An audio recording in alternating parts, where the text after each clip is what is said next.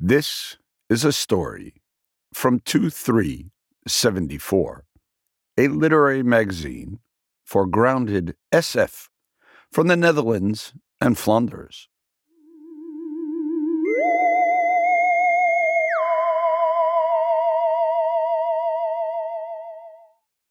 Tomorrow I Will Kiss You, a story by Bertram Kuhlemann. Translated by Yai van Essen, narrated by Joshua Baumgarten. In a world where speech is forbidden, a marriage ends. How do you cope with grief and loss when there are no words? I walked to the estate from the temporary room I'd been renting. At the field with deer, I stopped to admire the jagged tree in the middle and the large house behind. The city wall, a colossal gray shadow, loomed in the distance. In the late afternoon mist, the red lights appeared to float in the air, kilometers high. At a fork in the path, a sign had been nailed to a pole. There was a picture of a smiling bridal couple and a large purple arrow pointing left. I went right. The day was a bit too chilly for walking without a coat, but also too warm to keep it on. I kept my hands in my pockets and my eyes on the path in front of me, especially when I encountered other people. I passed by a woman pushing a stroller and didn't look at the baby, though I could hear it. When I crossed a high wooden bridge over a dry ditch, I heard rapid footsteps and paused. Two boys, about 7 years old, were running under the bridge. They were chasing each other, or running towards something, or they just felt like running. I watched them until they disappeared around the corner. On my way back to the exit, I once again passed the field of deer. A doe was standing by the fence. I walked towards her through the tall grass.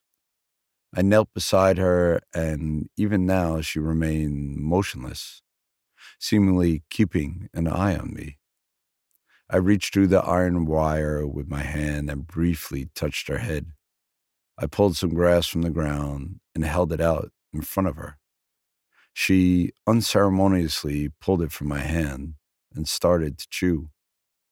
I chuckled, stroking her neck, her ear. I called up images of expansive pastures and babbling brooks in pine forests. She opened her mind. I saw murky images of a mother deer pushing a calf to its feet with her nose. I flipped the perspective so my doe could see herself wobbling on newly born legs. She took another step and let me stroke her back.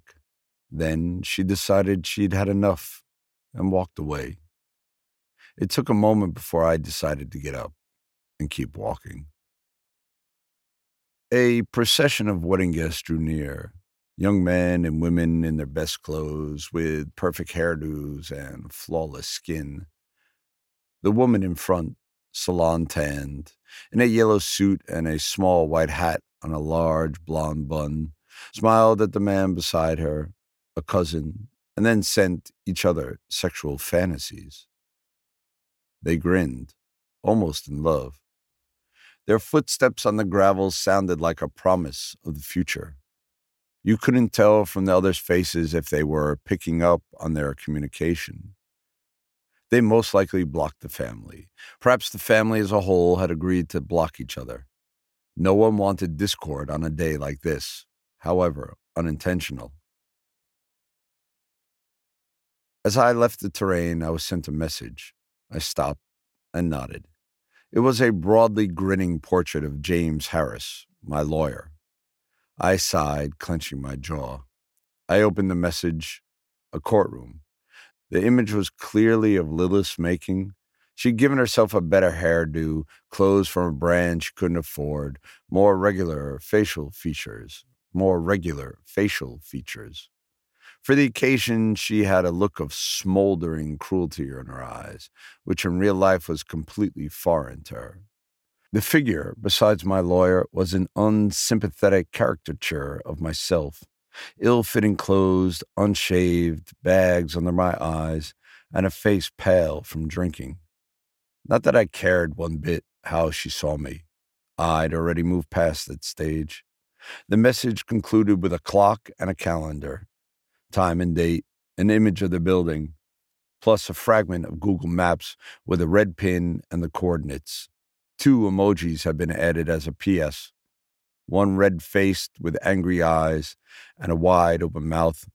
One with small waterfalls running from both eyes. Both faces were crossed out in red. I closed my eyes and took several deep breaths. Then I called up 2 green check marks and a thumbs up. I opened my eyes and nodded. In the city, I was stopped by a drifter. He drew up close beside me, put his hand on my arm, and sent his entire past within seconds, from unhappy love to alcoholism and financial troubles to eviction. I swallowed my aversion, blinked 3 times until I was at my bank account, logged in, and sent him 10 euros. "Thank you," he said. I took a step back. I suddenly had a better understanding of him than I had been able to gain from the stream of images. I sent him a clock running backwards rapidly, an image of the implant, and a question mark. He slowly nodded and grinned. "Only 3 months ago," he said, pointing to his head with a look of perverse pleasure on his dirty face. I felt sick. I shook my head and waved my hands back and forth, signaling him to be quiet. I sent him an emoji with a zipper for a mouth. He began to laugh. When I tried to walk around him, he grabbed my upper arm and began to sing, "Cecilia, you're breaking my heart. You're shaking my confidence daily. Oh, Cecilia, I'm down on my knees. I'm begging you, please, to come home." I shuddered and yanked myself from his grip and let a torrent of flashing lights and uniformed figures descend upon him. 01/01/01/01/01. Around midnight, I opened my second bottle of wine. Shuffling clumsily, highly satisfied with my inebriated condition, I walked back to the sofa and flopped down upon it. Exhausted, I unzipped my fly and closed my eyes. Whenever I felt like wallowing, I had 2 moments I could always fall back on. Our wedding at the beach, the blessed silence only broken by the squawking of seagulls, the moment our hands were bound in a white velvet shawl, and a fragment from the Amsterdam Light Festival. When on the canal we paused at the rendering of Van Gogh's Starry Night, made of lights, how we embraced without a thought in our minds, just us and Van Gogh's lights. But when I was horny, I would always call up our night in London. I fast-forwarded past dinner and the theater to several hours later in the hotel room.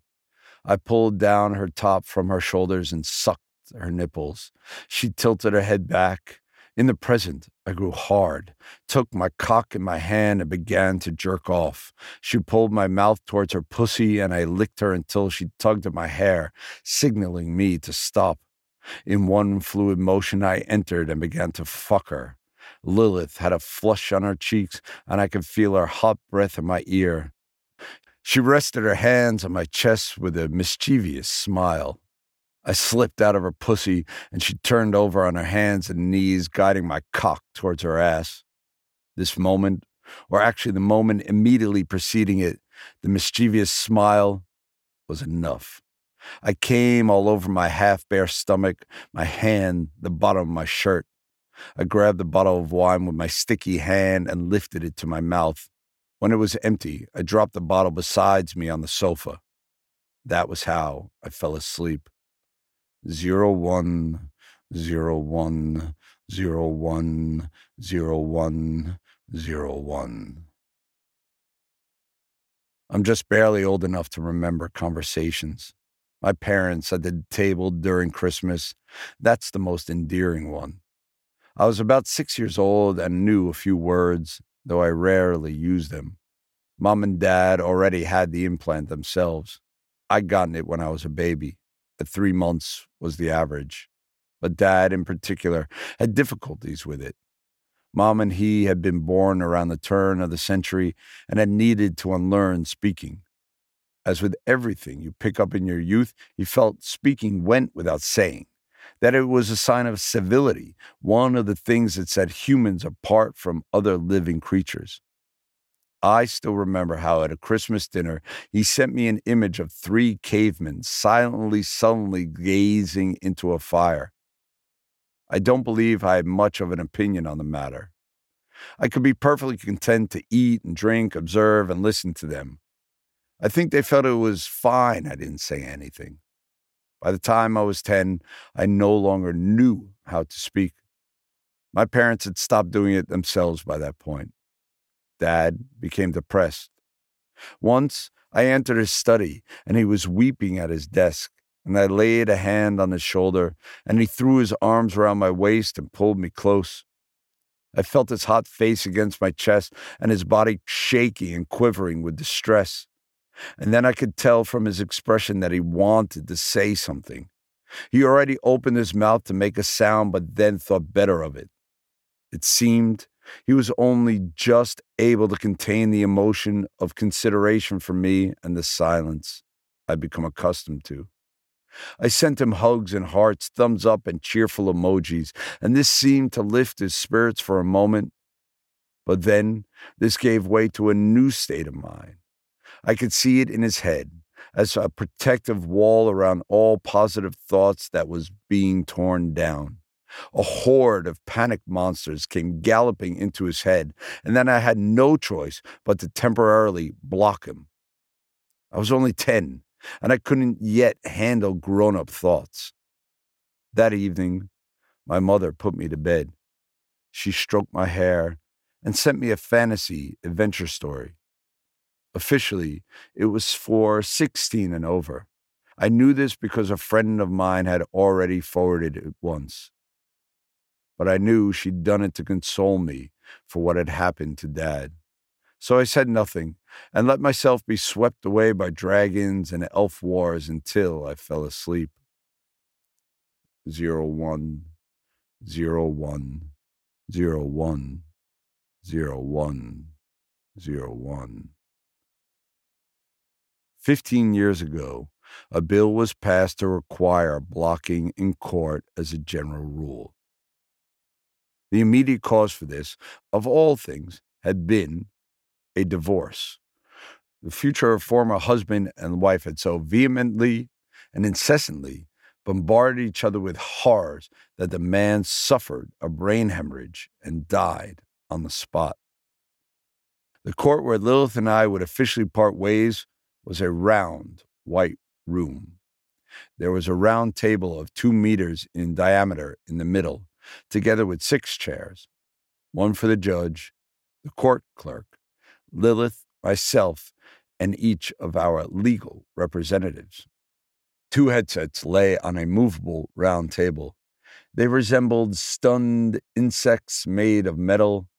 There were no windows. A dead end was my first thought. My absence had done Lilith good. She didn't look as elegant as in the summons, but she was pretty enough to affect me emotionally, no matter how I resolved to control myself.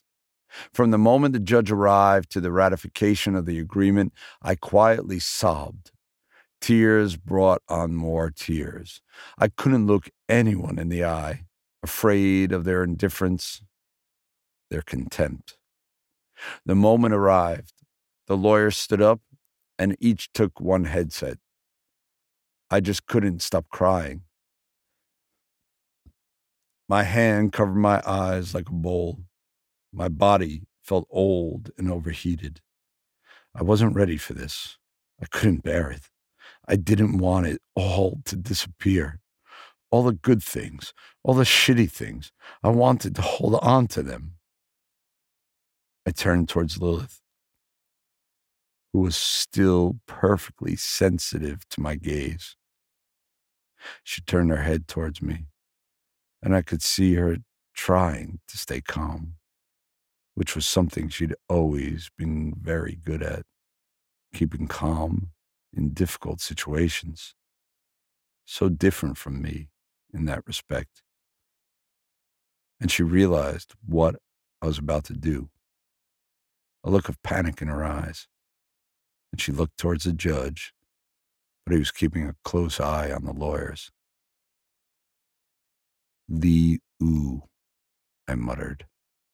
The no, she messaged. A monolithic, big, black no. A no as enormous and repellent as the construction encircling the city. The metal insects were placed on our heads. I felt a stinger softly puncture my temple, delicate and laser-like, almost impossibly fine, like the threads reality is made of. 0 1 0 1 0 1 0 1 0 1. I got up from my sofa, walked to the refrigerator, and grabbed something to drink.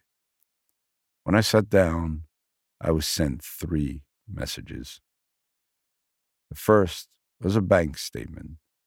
The court had charged a fine without any further specification. The second was from Harris, the lawyer. A fine for speaking in court. The third was an invitation.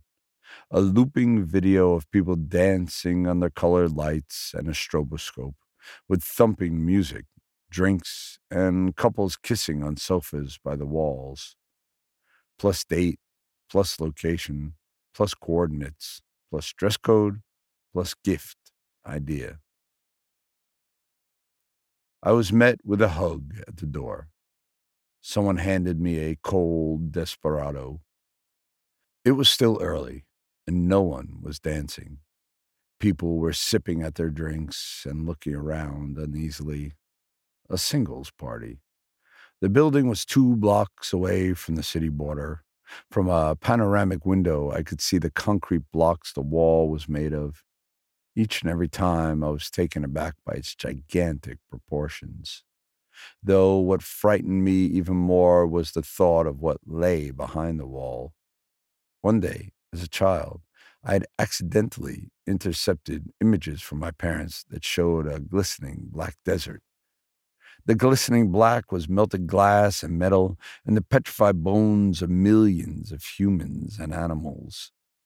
Mom saw me listening in and quickly blocked me, but Dad was slower, and I picked up something else from him, an image of himself with bulging eyes and hands around his throat as the wall came moving towards him, and then receded, and then came towards him again. An hour later, I felt myself loosening up a bit. The music had been turned up, and 1 or 2 had gotten on the dance floor, and soon were joined by more and more people. I walked around the dance floor. Desperado number 3 buzzing in my brain when I saw her. She looked bored.